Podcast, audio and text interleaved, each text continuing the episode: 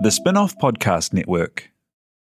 Raising capital or taking your business to the world? Investment Fix has everything you need to make it happen. This season, we're exploring the US market, the opportunities it offers, what it takes to grow a business there, and the best way to approach investors. The Investment Fix podcast. Tune in today.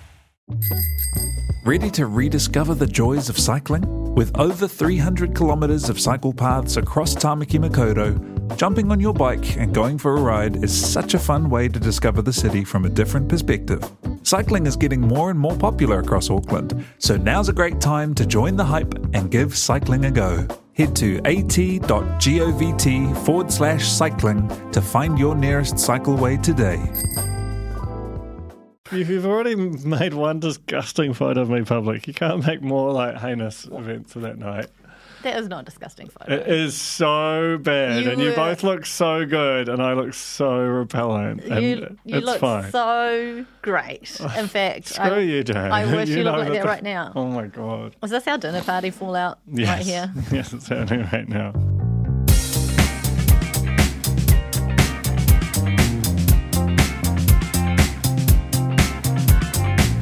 Kia welcome to The Real Pod. My name's Jane Yee. I'm joined by Duncan Greive in the studio, and Alex Casey has got a case of the unwells. Yeah. She's not with us. It's very sad. I think um, we'll get to My Chemical Romance, but we did all go to My Chemical Romance over the weekend. We really went to my chemical romance. we really sent it, didn't we? And Alex had been threatening all night that she was going to vomit from excitement, and I just think this is a delayed reaction. and it didn't even feel made up. no, I was like keeping my distance. Yeah, but even like like at the we had like a, a little pre-drink, a little pre at in my in my back garden, and um, she later looked jittery. yeah. Anyway, this is your reality TV recap podcast and pop culture in Aotearoa as well. We'll cover off a little bit of that being My Chemical Romance. Um, Samuel is with us behind the desk. Kia ora, Samuel. Kia ora. You were also at MCR, I found out after I the fact. was at MCR. Did you have yourself a time? Did you enjoy it? I loved it. Like I know nothing of Goodnight Nurse, but they were awesome. The milkshake cover is legendary, um, and Gerard Way is so goddamn sexy. He's such like he's old school God mode frontman. Like they, Yeah. I can't really imagine another one manufactured like him for a band. Like that's just not where the culture is. And like the fact he was able to do that on the jet lag, and they've been touring for so long, Well- and he's forty-five years old. They haven't done a show since October last year. So, Oh, really? But, you know, in the greatest scheme of life, they've been touring for so long. Fact check. I only know this because we were all busily checking setlist.fm. um, and, the, and that cool old person way of preparing yourself for a gig these days. Anyway, anyway, um, I think we should cover this off in, in real news.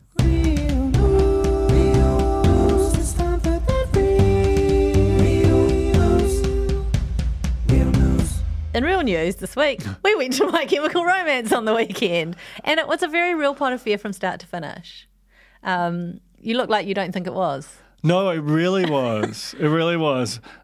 Like I'm I was like acutely conscious that it was like, you know, it was the best of times. Yeah, me too. Mm. and almost to a fault. Like like you know, that that sensation you sometimes have where you're you're struggling to re- experience the thing because you're trying to record it or something like that. Yeah, yeah. And so often, you know, the best nights come out of a night you think it's not going to be that great, and the worst nights come out of a night you have so much anticipation and excitement for.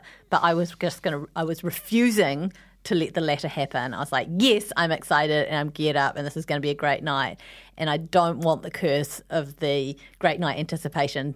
I'm just not going to let it happen. Uh, so it was one of those rare unicorn events where I was like, I was that excited, and then it was a great It night. absolutely delivered Yeah. on every single piece of it. And it was the first time I think the three of us went to a concert together. I feel like it must have happened. Uh, we, we, we've been We've been, to a other throuple for a long, long I know, but I don't feel like we've been to a concert. Uh, anyway, we um, we started out as you said at, at your place, and that was a lovely time. It was very reserved, given that we're now all Eh. very very old. Well, but and also everyone just seemed really like keyed up, you know. like w- with hindsight, there was just a lot of nervous energy pinging around, you know. And we were just trying to act like life was normal, but we, it wasn't normal. So uh, we were all covered in well, we weren't all covered in eyeliner when we arrived. Most of us were. But then Duncan, you had your daughter come and uh, give you a wee beauty treatment with a live audience. Yeah, so so Robin, my my thirteen year old daughter, has become like a huge makeup obsessive. Like does it multiple times every day. She's really good at it, I think. Not necessarily good at applying it to others, though, as it turned out. but also uses like the most industrial strength, cannot be seen, blasted off. it was like, I mean, I'm glad I did it because it, it seemed to mean a lot for her, and it certainly provided like more than enough entertainment for my friends and colleagues. But I think she did a wonderful job. it was very, very funny watching it happen right in front of us, and your facials were brilliant. Don't worry, I documented the whole damn thing. Well, there's a shot which you, you know, kindly and uh, without consent put into the um, Real Pod Corner, which just has the like. It looks like you know. Sometimes you see a shot of like the singer from like Twisted Sister or something with like two young fans who like who like them like Twisted Sister really like ironically. Like it's just giving that in the worst way. I just look so washed up and tragic and you and Alex look so young and vital and like I don't know. Oh, that's so accurate. But no, I think but then we get there, right? And like everyone has gone to I'm like, where have you emos been hiding for the last 18 years because it, it, it didn't look like people were dressed up for the show. It looked like people who dressed like this all the time were at the show. It felt like emo mecca. Yeah, mm. it was, and I'm like, where are you? Are you hiding in culverts and sewers and just like come out for the show? Because I don't see you around the way that we used to. But I wonder if because it was, you know, the quintessential emo band playing here for the first time in, in a long time. Um, and, but more than like, and so as a result, I feel like it had enough gravity that it was sucking them from around the whole country. yeah. Right? Like it wasn't just. It was a vortex. It, yeah. And. I think that that was the thing. Like I was fretting, uh, you know, as we all were, I'm sure, um, beforehand, uh, you know, had outfit changes and all that. But you get there and you realize that one of the most beautiful things about emo as a culture, which I was always like basically a tourist in, you know, mm, me too. Uh, uh, is that it is so phenomenally accepting. Like it seems to have like quite intense rules and, you know, recall some of the sort of hardcore sceney you're in or you're extremely out vibe of the 90s that we grew up in, Jane. But like there, there, the, the, the difference is, you know, you know, it was just incredibly welcoming. It felt like. Yeah, we there were just like it's not like there was any one big thing that happened to make it a real pod evening. There was just like a whole lot of pepperings of things like. Um, you know, we even down to like organising the car ride there. You know, I turned up with my seven seater mum vehicle, being like, I can take everyone, we can park at work and walk from there. It's all going to be fine. And then ultimately, it ended up like two people in one car, two people in another, you in an Uber. Like for, I can't even bother getting into it. It, it blew it all up. But the it, like Chris Parker has done one of his like funny videos about people trying to organise car trips to and from places, you know, in a family situation. I was like, this is just exactly that. We are living this right now. Had it all planned, blew it all up. It was all very rebellious of us, um, taking several cars, and then like parked at work. I thought it was such a genius idea and just walked the whole way there passing empty parking spots. they, they were really close parks um, along that route. And then we get there and we walk in and they do the bag search and the woman pulls out my perfume. It's like, you can't take this in. I'm like, that is a very expensive bottle of perfume I was given by someone very special to me for my birthday. And she was like, "You can't take it in." I was like, "Smell so it! What, it's happened, perfume." They also like were like dubious of my eclipse mints. I like I'm a graying forty-four year old mother of three who doesn't drink. I'm not sneaking vodka via a perfume bottle into the gig. So how did this play out? She sort of eyed up her boss and he sort of gave a subtle nod and they but they but they looked at me like I was the scum of the earth like they they like I was getting off a, a very serious murder charge. I'm glad you carried it in. Well done. Um and yeah, so then we, we, get in. We me and Alex hit hit the not I wouldn't say the mosh pit, but we went in reasonably central, and then there was a flurry of exchanges via text as to where you were, all of those sorts of things. Just classic gig stuff. Um, I couldn't see a damn freaking thing, so I came out to the outer edges with you, and it was God, it was great. It was just a perfect show. And then Goodnight Nurse were amazing, and MCR were. Yeah, and then we had world. on the way out. I heard a couple of people saying something really funny. This guy was like, "We got to remember it's not Slayer. Like these people aren't as angry as Slayer fans. They're like they're like sad, not angry." That's a really great Just think, distinction. and then Also- we, but then we had, there was the after party. We did go to the after party. Just Oh, be- before man. then, I just do want to mention. Uh, got recognised by a couple of Oh, yes. cornies, including Caitlin, who pepped me, and then was like, in classic. Uh, they, they, were, they were both within thirty seconds, and it was extremely cool. And it was very like, I'm a corny and I'm sorry, and and like I'm profusely sorry, but I'm like, it is such a joy and an honour to be recognised for our service Hmm. uh, in an environment like that. So please never. no, never. Well, do apologise because that's the Yeah, calling that's the card. whole point. That's the whole point. But I haven't had an I'm a corny, and I'm sorry, I'm the only one. Never. Never. I've had so many. You don't get out that much though. I had one recently. Oh, for I got recognised for the real pod. Um, I downloaded Hinge. Uh, which is the new dating app. I've purposefully not told you guys this, but this You have now. Um, downloaded Hinge, my first ever match on that great app. First message: Are you Sam that produces the Real Pod? Worth it. Wow. Worth it.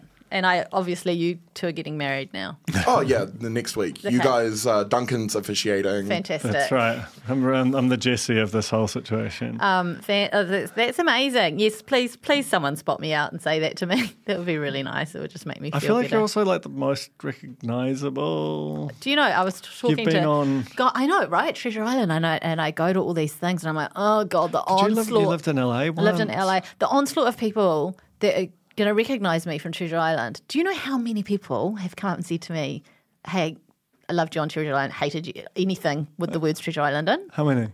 Exactly zero. No. Exactly zero. Apart apart from people I already know, like mums at school, who, that doesn't count. I haven't had a stranger come up to me and What mention is it at all. New Zealand? It's, I'm pleased and very disappointed. I did get a DM slide though. I told you about That's that. right. Yeah, I know. I've seen the grab. Yeah, yeah. Um, so we went to the after party. Yeah, so I was going to go home. Duncan promised, you know, I've well, the, the I- words I heard were, "I've got us all on the door for the after party." But look, this was a promise by proxy um, from from Sharon Casey, who was uh, having a great time. having a great time, and uh, and look, it was a great time. I don't think it was an official after party so much as we all just showed up at Joel Little's um, studio but Before him, I might add. well before him. I just think saying you're on the door implies a a door list. well, look, this is what I was taught. I thought it, I thought it was be an official thing in the actual downstairs venue. the the words after party also very strongly imply a party. This is the you look. You, you're, you're talking to the right. You know, We walked into a, a lounge type area like you would have almost in an ordinary home. There was sat a handful of people that we'd just been at the gig with. No Yeah, sign of the band or the No- no proprietor of, the, of the venue at all. No music, bright lights. It was a living nightmare. And all the while we're like, they're going to arrive here and be like, what the fuck? And that's exactly what happened because I believe Joel Little knew we were going to be there. I don't think anyone else in his party knew that, and they all arrived before him. So they walked in, almost went to go sit down where we were sitting, and went, "Oh, what the?" and and then proceeded in my time there to not mingle at all. it was fine. Uh, you were freaking out because your eyeliner you felt yeah, in the cold light of day. it was like sandpapering it off. It was pretty tough. And Alex is this was too trying to get long? off. I It feel is, like this it's is definitely too long. too long. Anyway, And it's a lovely time. I ended up having to leave because I got a call saying that my daughter was vomiting blood, and I had to like leave. the, leave the premises. final emo real pod, you know, because there's nothing more emo than vomiting blood. called the ambulance and they were like, This is not an emergency. She's had blood nose and she swallowed it and she's chucked it out. I was like, You are right. Thank you for your time. Goodbye. I'm so sorry. But yes, that's the real news. Very real. Very, real. news. There were other things. There's so many other things, but um, you know, that's the that's the nuts and bolts of, bolts of it. We have retreat week to get into, and that's a hell of a week. So we probably should just do that. I think so. I have four weeks to decide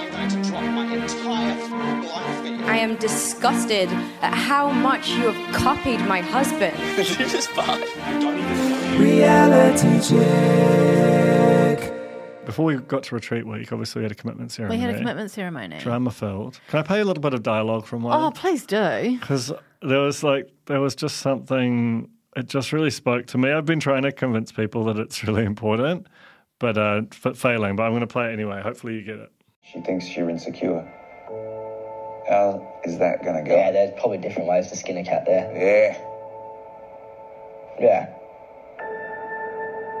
it's that last exchange you know because so so this is john talking to cam Yeah. about uh, cam's reve- revelations around his really terrible mum's um you know thought thoughts about Lyndall, but uh, Cam in, in classic kind of low key, uh, 900 kilometers from civilization, says that there's there's probably uh, whatever it is More than one more way. than one way to skin a cat there, and then John comes in with a yeah, and Cam, after thinking for a while, replies with yeah. And it's just such good dialogue. These two Aussie blokes saying like. This is more of a guttural noises type situation than an actual words one. I mean, I can't believe from all of this week's material, that was what you were like, I'm going to grab that. Well, also, like I had to, it took me ages to, to properly pin it down, and Nikki was absolutely losing her mind at me over this really inconsequential thing. But there's something about that just that just felt really Australian to me, and I didn't want to miss it. So. um you, you all understand. You all understand. understand. Jane doesn't understand. I don't get you it. all understand. I think also there's um, Yeah. it's interesting as well that like for almost everyone else that that's got unresolved. Like we don't actually get any real sense that Cam knows what to do going forward, but it was in it. It, it was just in the uh, for them that the, Yeah. that that all happened. Yeah, I don't know. I'm not a dude, and I can't do that sound that you're doing. that's good stuff. Okay, so at the commitment ceremony, aside from that groundbreaking audio you've just heard, Sandy and Dan leave, rightly so. What an absolute shit show it turned out to be between them. Well, it was just good. The great thing, the big revelation this season is that the experts are actually doing some experting, and far more than I think at any previous season, they are holding the bad lads to account. And, uh, you know, we, we got to see a lot more of Dan's kind of, they're saying what to me face. And, uh, and I think that, that that is great for the audience. It's great in terms of an absolution for the women involved, and and just generally, I think the show, for all that it is still intentionally creating these these disastrous relationships, it has a little bit more integrity as a result. It does, and I really noticed it in the edit with Harrison this week because uh, even in the voiceover, the voiceover artiste was alluding to, well, not alluding to, basically saying. Harrison's lies have got him exposed. You know, they're, Yeah. they're not being quite so like we are the fly on the wall. Yeah, the nature documentary objective. stuff Yeah, is, is gone a bit, which Yeah, is, but they still have the tone of that. Yeah. But there is, um, But they're leading the audience in what to believe a little bit more, which is, you know, much more accurate than we've seen prior. Um, okay, what else happened at the commitment ceremony? I think the only other thing of note really is that Taylor wanted to leave and Hugo, bless him, wanted to keep giving it another shot.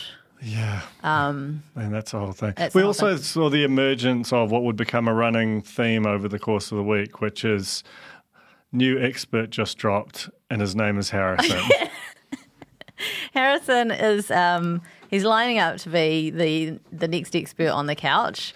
Who do you think he'd replace? Probably Alessandro, probably- right? Because I think he's just powerfully sexual. I think all of them. yeah. You know, yeah, Or maybe who- you just go down to one. You save a bunch of cash. Yeah, and you get obviously highly qualified uh, expertise here, much experience with the ladies, and uh, just all round nice guy. You know, The- wants the, the, uh, best for It everyone. really does. Uh, the only thing, the only issue you'd have is just how affected he is by like the plight of women, um, how emotional he gets. Yeah. So that's that's going to be tough. yeah, and it's going to be he's going to be very busy doing all his um, organisational and fundraising work for International Women's Day and so on. So he'll just have to figure out his commitments. Uh, also, the other one other thing that was is kind of just a little bit of foreshadowing, I think, for the week ahead. that happened in the commitment ceremony was this idea that Leighton and Melinda were putting on a bit of a facade with their relationship, that it's up and down. They present at the commitment ceremonies as a united front, but actually there's a little bit of. Do you think? I mean, I, I thought they, you know, I mean, this this was one of the big talking points of the week. But I like the fact that they have been relatively open, even on the couch, about mm. the fact that, uh, you know, not always easy for them, and you know, Harrison, who's very comfortable just giving a version of reality that has no basis to anyone that we've ever witnessed and just, just sticking by it. It got found out in some really Oh, spectacular yeah. ways, but we'll get to that. Yeah, I mean, I think in terms of Leighton and Melinda, they, they they basically got on the couch and explained it. It's like we have this pattern where we have like a couple of bad days when it always comes right by the ceremony. So when we're sitting here, we are honestly in a good place. It made sense. I don't think they've ever proclaimed to be the blueprint for other couples in the same way that Bronte and Harrison did this week. Um, said that they are what everyone else would be aspiring to. It's just Really magic. amazing. So we had retreat week. Um, Which is which is just a crack. Has has this always has there always been a retreat week? I don't think there always has been, but there certainly has been for the last few seasons. Very difficult to look at that location and not hear. It's not the best pizza party I've ever been to. um, it just rings in my ears, and when I see the lake, I think of Al. You Yeah, know, yeah. there's a lot of happy memories at this place. It's it's such a good location and and a storied one for the for the MAFS franchise. There was a little self awareness, I think, or calling back to previous seasons, and just a reminder that these people aren't, don't exist in a vacuum. They have watched previous seasons when they make a play for that that kind of little lodge back house. That's like that's that's the one that you want, and they all go sprinting in like top models trying to find find the, the king size bed. Um, and I think it was Evelyn and Melinda, Melinda who've become quite yeah. tight. Yeah, they they got in there, but that fucking massive piano bed it has literal ladders leaning against the bedside tables to get up on it. Why would you want that?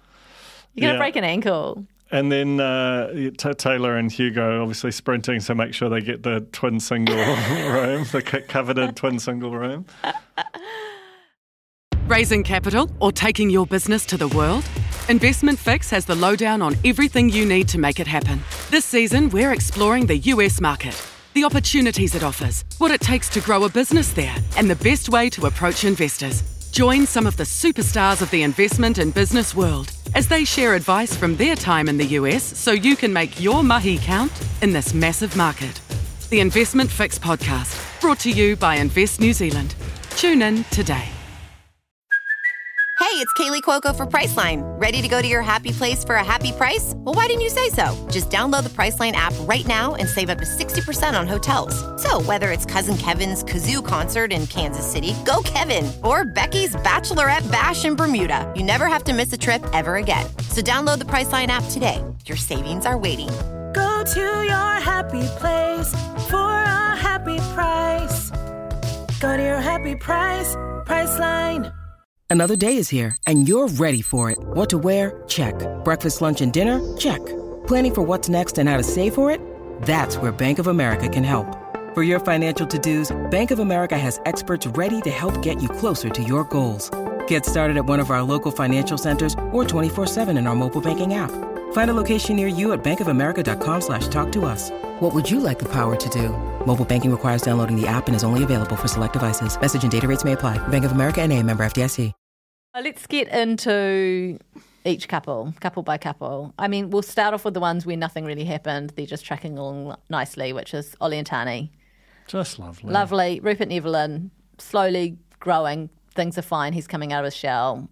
Evelyn was quite a main player this week, but in other people's relationships, and again, just in the best way.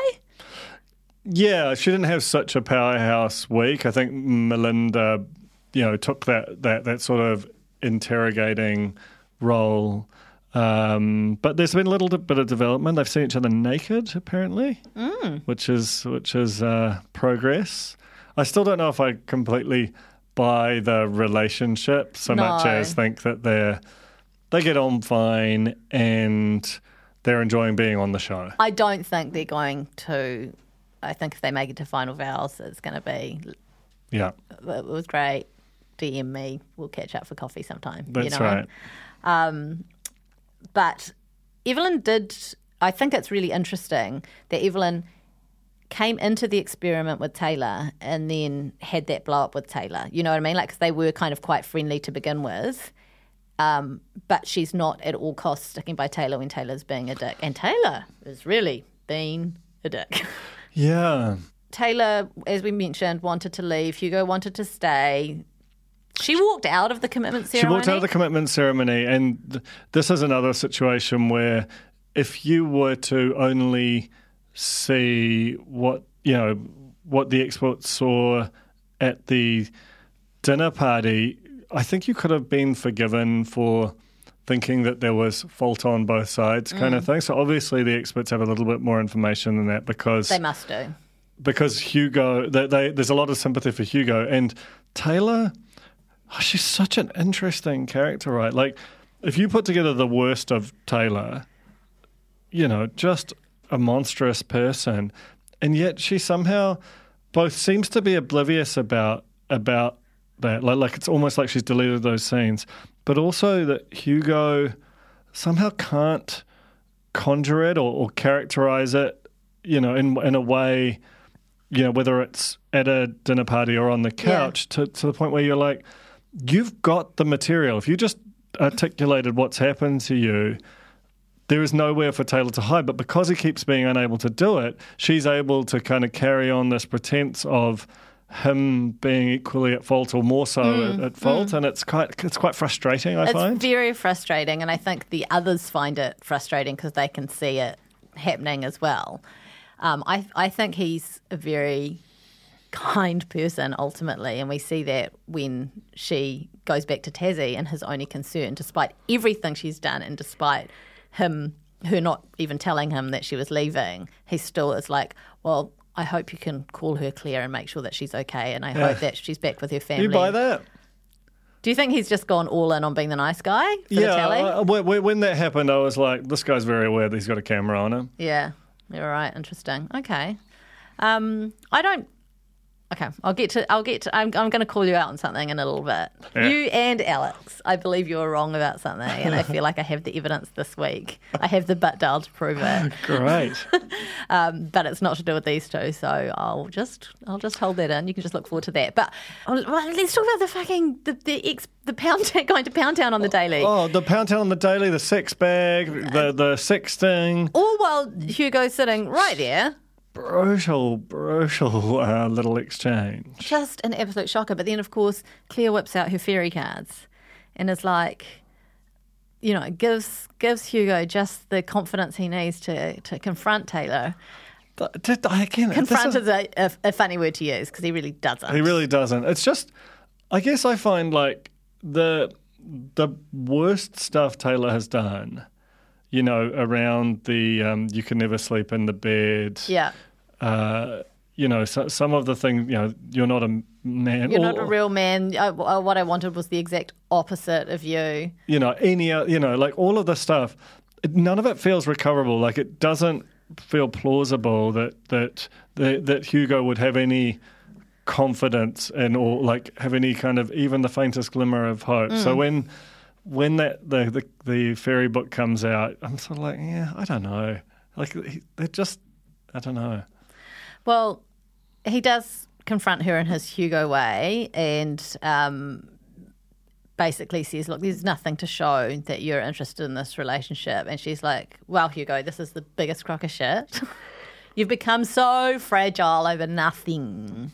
Um, I'm so angry at you. She gets upset when he challenges her in front of everyone else because it makes her look like a bad person and he's throwing her under the bus. It's like, no, you actually really are worse than what he's saying. So much worse. So- He's rubbish at He. It- kind of making the case. a complete lack of self awareness on her part of, of how her behaviour is coming across. Um, and yet she, you know, she gets very upset with him for being quite like sort of dancing around the edges of some of the very bad stuff that she said. Is there any part of you that wonders whether she's just got a weird sense of humour? Yeah, And well, because she's constantly smiling, right? Like she has this like this grin on her face, and it doesn't seem like she's taking any of this seriously at all. so, so there's this part of me that wonders whether she does this kind of baiting stuff, and th- then and at other times does attempt to jolly it along. Like I'm, she's just such a weird and specific, Yeah. confusing character that I'm like, did she have like a a savage edit? You know what? What is because you know obviously we're saying like five minutes a nip maybe, Mm. and yet there is 24 hours a day. Now everything Hugo says implies that it is that is an accurate representation of the relationship, but sometimes her reaction is so like she's so affronted by it. You're like, how can this be? Mm, mm. So just I like I, I like of all the relationships, this is the one I find most. baffling. Yeah. I think as well, there's almost a sense for me that she knows that she's saying nasty things and almost wants him to react. Like she wants him to stand up for himself in a weird Yep. kind of like, you know, she's mentioned, I want you to be a man. That that might be part of her wanting him to man. I'm not saying it's acceptable. It's definitely not a defensible thing to do. But you do kind of almost see her pushing the envelope further and further in the things that she'll say. Um, maybe he she just actually wants him to call her out on it and see a little bit of fight in him. But then even when he does, like he, he sort of does it in a kind of a like this foppish Hugo way that Oh, just we're starting to sound like her. yeah. This yeah. is terrible. Let's move a on. terrible Let's take. move on. Look, they, they, they were. They, they they had their moments for the most part. That was just a bleak, It was- bleak non-event couple. And yeah. Um, we should also mention, though, that at one point she decides to just lay into Evelyn for standing there and having a face Mm. um, and telling her to fuck off. Uh, to which Evelyn wasn't wasn't having any of that, and it ultimately led to Tayla Storming off. storming off and backed to Tassie. Apparently, Just a brief Tassie detour. just a detour. when she came to the dinner party, It was an incredible entrance. It was an incredible entrance, but I also could tell from her footsteps it was her. Like I could hear the footsteps, and I was like, "It's Tayla. Tayla's back." Yeah. Um, Yeah. and that turned out to be nothing either. I mean, Hugo essentially just called it off. She was willing to to hear his apology. He didn't really have one to give because he was like, "Well, it's over. We're not making it to final vows." Uh, And there's nothing to apologise for. Yeah, I think she wanted more time on the tally. Yeah. Yeah. One, wanted the drama, and you know, there's there's a part of me that wishes we could just have a year-round MAFS pod because I'd love to follow the cinematic universe in all its entirety and be like, what is going to happen to Tayla? Like, is this going to be a smash hit where she gets a big following, can launch whatever it is she she plans to do, and this this works for her, or you know, is she going to get home, watch the edit, and go, "Oh, this is like a disaster"? I don't know. I'm so curious. I don't feel like she's going to get home and say. I think she's going to say it's a disaster. It makes me look bad.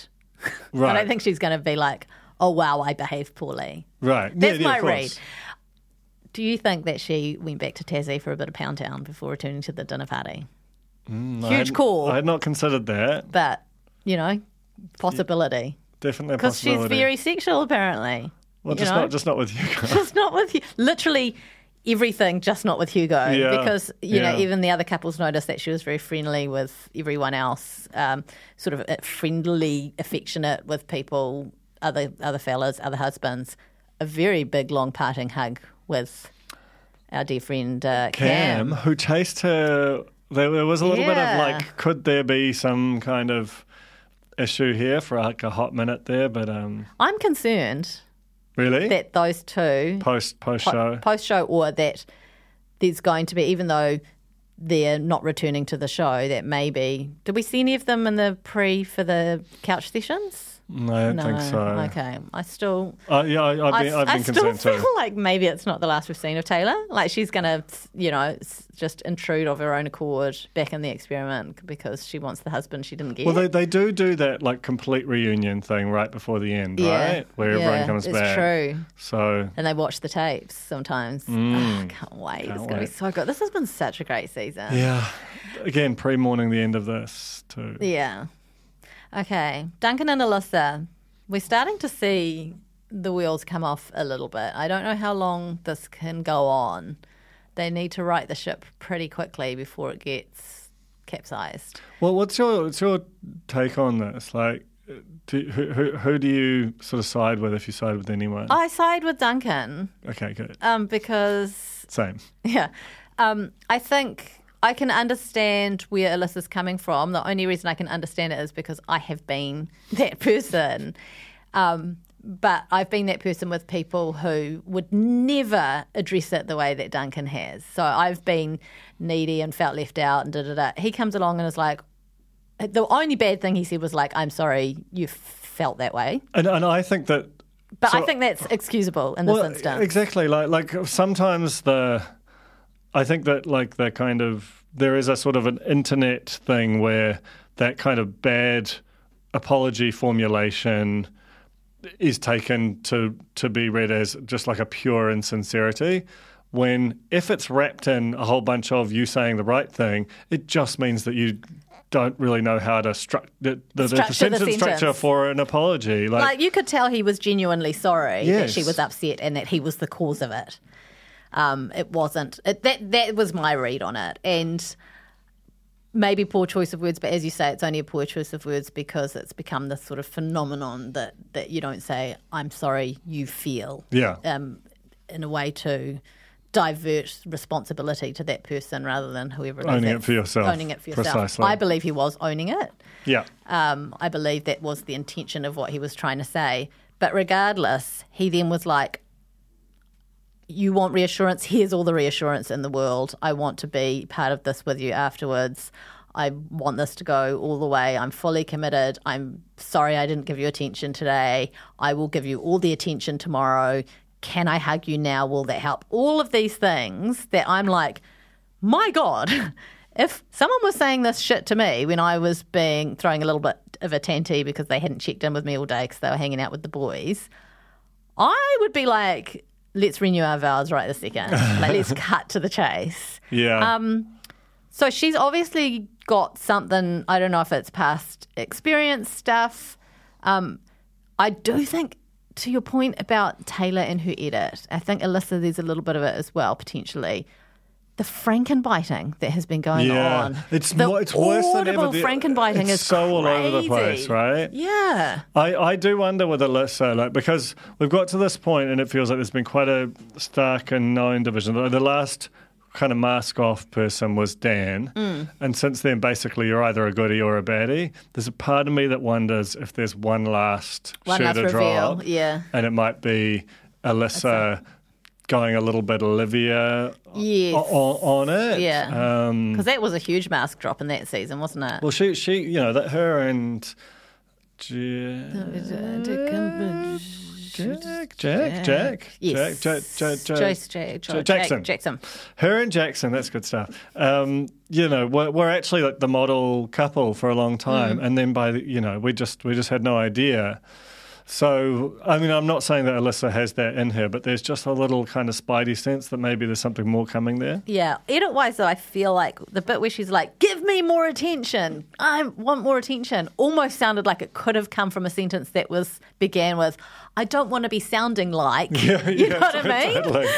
Just the way that it was edited, um, but maybe not. But we can only judge on what we see because that's all that we're given. When we do acknowledge that perhaps there's some context Well, missing, but from and- what we see, it looks like she was being pretty unreasonable. And and so often with the with the Frankenbites, they they play the audio over some you know Mm. not not you don't see them saying it, so it could even be from and in the moment. You know, like there's all like this just could be anywhere. Yeah, yeah. Um, They're just making a show and They- it's entertaining, and we need to it. understand that very little of it could, could could yeah. There's so much of it that might not be reality. They have a girls' dinner, boys' dinner situation going on this evening, and she reveals to everyone that Duncan's not her type. Um, again, I feel like maybe it's out of context. It may have very well been followed by not like it, not well, not usually my type, but I I really like him. But I, I do feel like everyone's reaction, like, sort of what? Like, yeah, that's true. And that was obviously the entire watching population's reaction, also, because he's a universal type. Yeah. there's very few men that actually are. He's a universal. yeah. He's like, is it the O blood group that can give to everyone? That's Duncan. That's Duncan. Yeah. Um, so we're all gods- gobsmacked by that. But she'd also just come off the back of having a little fo- tanty with him, and I think that that's part of Her know, defense mechanism. Yeah, yeah.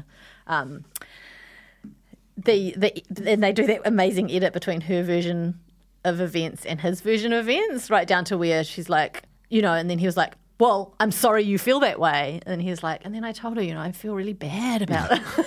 so the way you put a tone on something really makes a difference. It really does.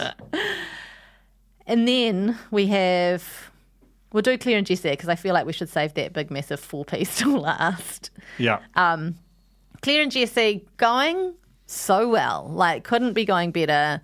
They head to the tr- retreat and share a bed for the first time in ages. Like they're not rushing anything. It seems like they've paced everything really well and being really respectful of each other. Je- Um, is Jesse's running around really naked. so naked and full turned around to the girls and took his hand away. Is that okay? I mean, It definitely isn't in most contexts, but for some reason, in that moment, it felt just sweet and long. I don't know why. Like, if it had been Harrison doing it, we'd have been calling the police. oh yeah, absolutely. But Jesse seemed fine. I don't know. I, I don't make the rules. No, I mean, again, we're just watching a documentary here. Um, so everything, the retreat, you know, they're solid as they, you know, they have everything about their time together at the retreat is pretty much lovely. Claire does a great job of calling some people out on their bullshit, and quite, uh, she's she handles things really, really well. It always does have that air of I'm telling you because I'm concerned for you, Yeah, and I and, it, and it feels genuine. and it's like when she uses the word babe, it's affectionate and not like, okay, babe. You know, Mm. she has. She just. Uh, she's. She's not sneering. She's not sneering. Um, but then, of Dinner- course, dinner party dinner come. party, and Harrison's realised he's not going to be able to blow up Melinda and Layton in the way that he'd hoped, uh, which we'll get to. But he's going to have a go at Jesse and Claire. And and you know, like he's successful. He's it's like alarmingly successful. And and given notwithstanding all of the terrible things about Harrison, you know, and this was horrible behavior because he was just there, there was no function to what he was saying apart from to undermine their relationship and to strike it at a most vulnerable point. What he said had you wondered it?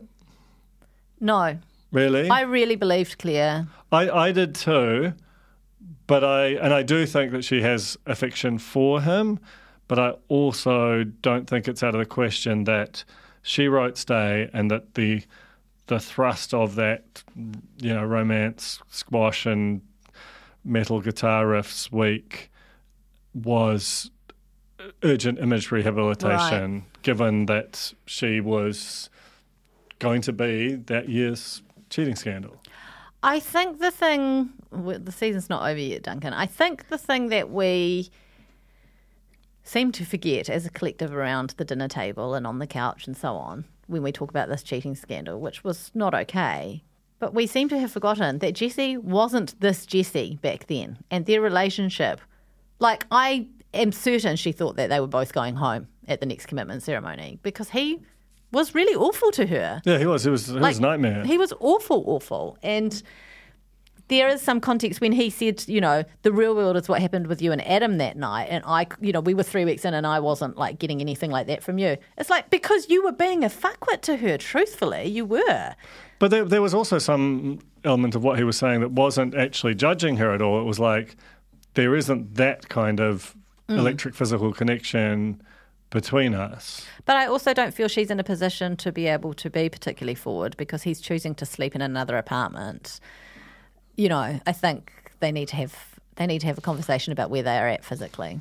Uh, Yeah, I just don't think it's happening. Mm. Interesting. And he knows, and Harrison Do is just think- do you- casting about for some chaos to cause, and he's found some. I still feel like her intentions are genuine. I think maybe you're right. Maybe they don't. Ha- they don't and will not get that physical connection. I think she cares about him immensely. Yeah. I absolutely believe that, but I just don't think that's the same as, you know, believes this marriage to be anything more than a, friendship.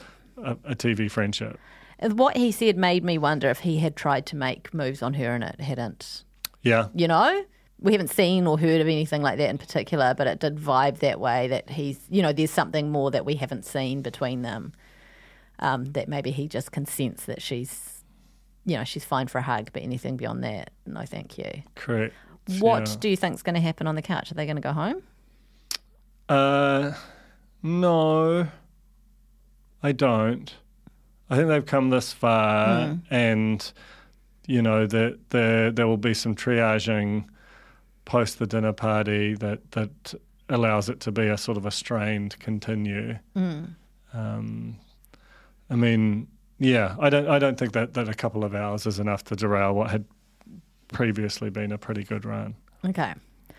Then we get on to I think we've that's everyone. Eh? no, no, we haven't from- done Lyndall and Cam. Oh, Lyndall and Cam. What's to do here? I mean, just Cam got his hair down. and- Yeah.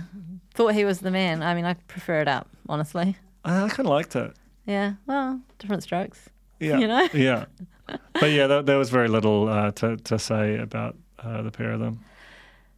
Melinda Layton Harrison Bronte. I feel like in a weird other world, these guys could all be like couple friends. Yeah, Do you know what I mean? Totally agree. I don't know why. They look like they would be, the four of them together would be like a tight four, but that's not the case. So, as mentioned earlier, we started off the week with Bronte and Harrison claiming to be the blueprint for future couples of how they can turn around a bad relationship to be the most amazing relationship thanks to hot sex. It's just weird that this is their arc, given the the whole like first two weeks was about some weird sex ex- experience that was so awful that we don't really know enough about. Yeah, there's something really despicable about hearing Harrison talk about sex at all. Like Yeah. he's just got really, really appalling vibes in that in that respect. They also tried to recreate the butt dial. Like went to the bar, tried to prove that there's no way it could have happened, Your Honour. you know, Yeah, yeah. Mark Lundy couldn't have driven that distance in that time. And I think the thing with the butt dial that we never really got to the bottom of is like, yes, apparently they were out, but we don't know that the butt dial occurred in the loud club. It could have been outside. They could have been out having a vape, as we know that everyone seems to be want to do. Like, there's a lot of uh, corroborating information missing here. Um, I think the butt dial happened. I also think that Rupert filled in heaps of gaps. Yeah, agree. Um, Bronte and Harrison think that Rupert just went home and told Evelyn everything, and that she they, they came up with this butt dial story. I don't feel like they're the kind of people that would need to do that. I feel like Evelyn would just be like, Rupert came home and told me this happened. Yeah, absolutely. And but also, I think just fundamentally, Harrison doesn't actually not believe it. Like Harrison doesn't.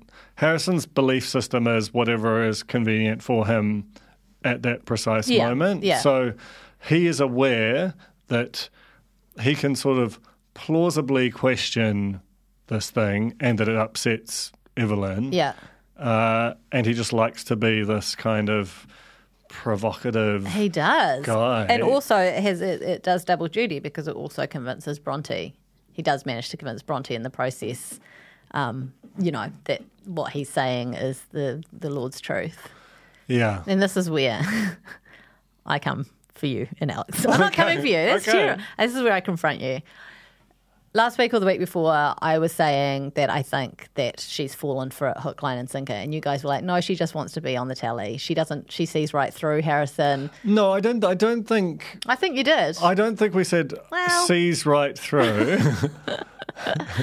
but but like I think that she stuck around and uh, sort of gave it what she gave it because she was on the telly. I maintain that she really wanted. I think there was And, an uh, look, element. the you, you had a lot of wins this week. the, the element of being on the telly, I think that she did want was she wanted to have a successful relationship on the telly. I don't think it was just that she wanted to be on the telly for her makeup course, online O- courses. online But makeup course. I think she, I don't think she wanted that necessarily to be her narrative, but I think she wanted a relationship with him. I do believe that. I believe that she fell for his lies. I think we saw heaps of evidence of that. I mean, he's a, he is a very studied emotional manipulator. Like he's not. So, sometimes, like Shannon, for example, absolute monster. But where he was emotionally manipulative, it felt like a result of him stumbling around in the dark Mm. of human emotions. Whereas Harrison, it is very deliberate. very, very He uses all the techniques. I feel like he's studied like pickup artistry manuals. He, Yeah. he knows what it is to do. Yeah. And yeah, I 100% agree with that analysis. Um, he is the most dangerous kind of person. Yeah. You know? Yeah. And And I we think- see that. We see that. Yeah, he's he's very, it's it's awful to say that someone so gross is so skilled, but he is super skilled at like sh- making conversations, talking in riddles. Like we've seen Lance Savali do that on Treasure Island in a wonderful way, and this is what you know. This is the di- This the- is the dark side of that when when someone can kind of you can't argue with them, you just can't. Yeah. So okay. So there's a there's a few kind of key beats we've got to get to There's the before I have to go to a meeting. Oh my god, there's the eavesdropping. The eavesdropping, which I think, especially in light of how controv the butt dialing had been, I can a imagine how when you've had a few glasses of wine, it'll be the most fun thing in the world to go and eavesdrop, Same. and b think it was not the right thing to do. I know, totally, totally. And actually, what they over, I was expecting that to be like huge bomb drops, like I can't stand, you know, like more of that butt dial stuff. But what it actually was that they overheard was Harrison doing predictably what Harrison does. Saying what Harrison says in public, you which know? is yeah, essentially, you know, late in your relationship isn't isn't what it seems. Um, we un- unfortunately, Melinda and Evelyn left that conversation before they heard Layton saying, "Well, I disagree with you. My relationship's good." So they didn't get to hear Layton defending the relationship. But amazing, amazing. Because the, the, in the aftermath, where Harrison says to Bronte that that Layton admitted that the relationship was in trouble, like that is the like an absolute out and out lie Mm. that he was caught in, but actually did its job. You know, like Yeah. Melinda and Layton had a real proper blow up They did, over it. but there was thankfully they managed to come together again, and Layton started to see that it didn't quite add up, and that he was to support Melinda. And so then when they went to the final night of drinks, um, they were a united front. But there was that little exchange where there's the four of them, Mm. and basically, like they they discover it, and Bronte seemingly like basically uh, says right outright that uh, that Harrison said that, and then. He sort of makes this kind of out the side of his mouth comment about how she shouldn't have done that, you- and then I- she kind of support you, but I resiles you from it, yeah. apologizes, Yeah, yeah. and like that's where you suddenly say, "Oh, this mind control thing is real." And that's where, yeah, that's where you see the skill because he, he doesn't just get cross with her. He does a really quiet whisper uh, and sandwiches it between, like, I've got your back and I support you, but I wish you hadn't done that. But I am here for you. So the important thing that he's getting across, he's doing so surrounded by things he knows will speak to what she wants to hear that I've got your back, I'm here for you.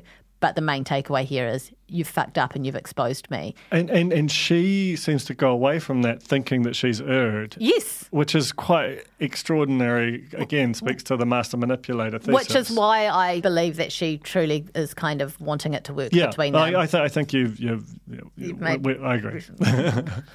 Not guilty, Your Honour. Um, and yeah, so I think uh, the interesting thing with that exchange, of course, was that Bronte was the one who outed him by accident, truly by accident, because she believed what he'd said. She believed that when he said to him, to her, "Oh, Layton says his relationship with Mel is toxic and that it's in trouble and it's not moving forward." So she kind of had like the pair of them had been quite smug about that, both Mm. both Bronte and Harrison, about the fact that they knew that this other relationship was in trouble, and these were people who had previously questioned their relationship. So they were quite stoked to be able to go in there and stir the pot a bit. But Harrison never counted on Bronte repeating word for word his version of events, and then yeah, she fell on the sword. Was like, oh, I must have misheard it. Uh, what then transpired? Oh, we didn't mention Layton's pants. Yeah. I mean, that was something. You're talking about the flesh coloured I'm talking about pants. the flesh coloured pants. That Yeah. truly looked like he had no pants on, in an extreme meme way. It's really interesting the pants situation for men in Australia right now, insofar as if what we see on Married at First Sight Australia is the current, you know, approach, Mm.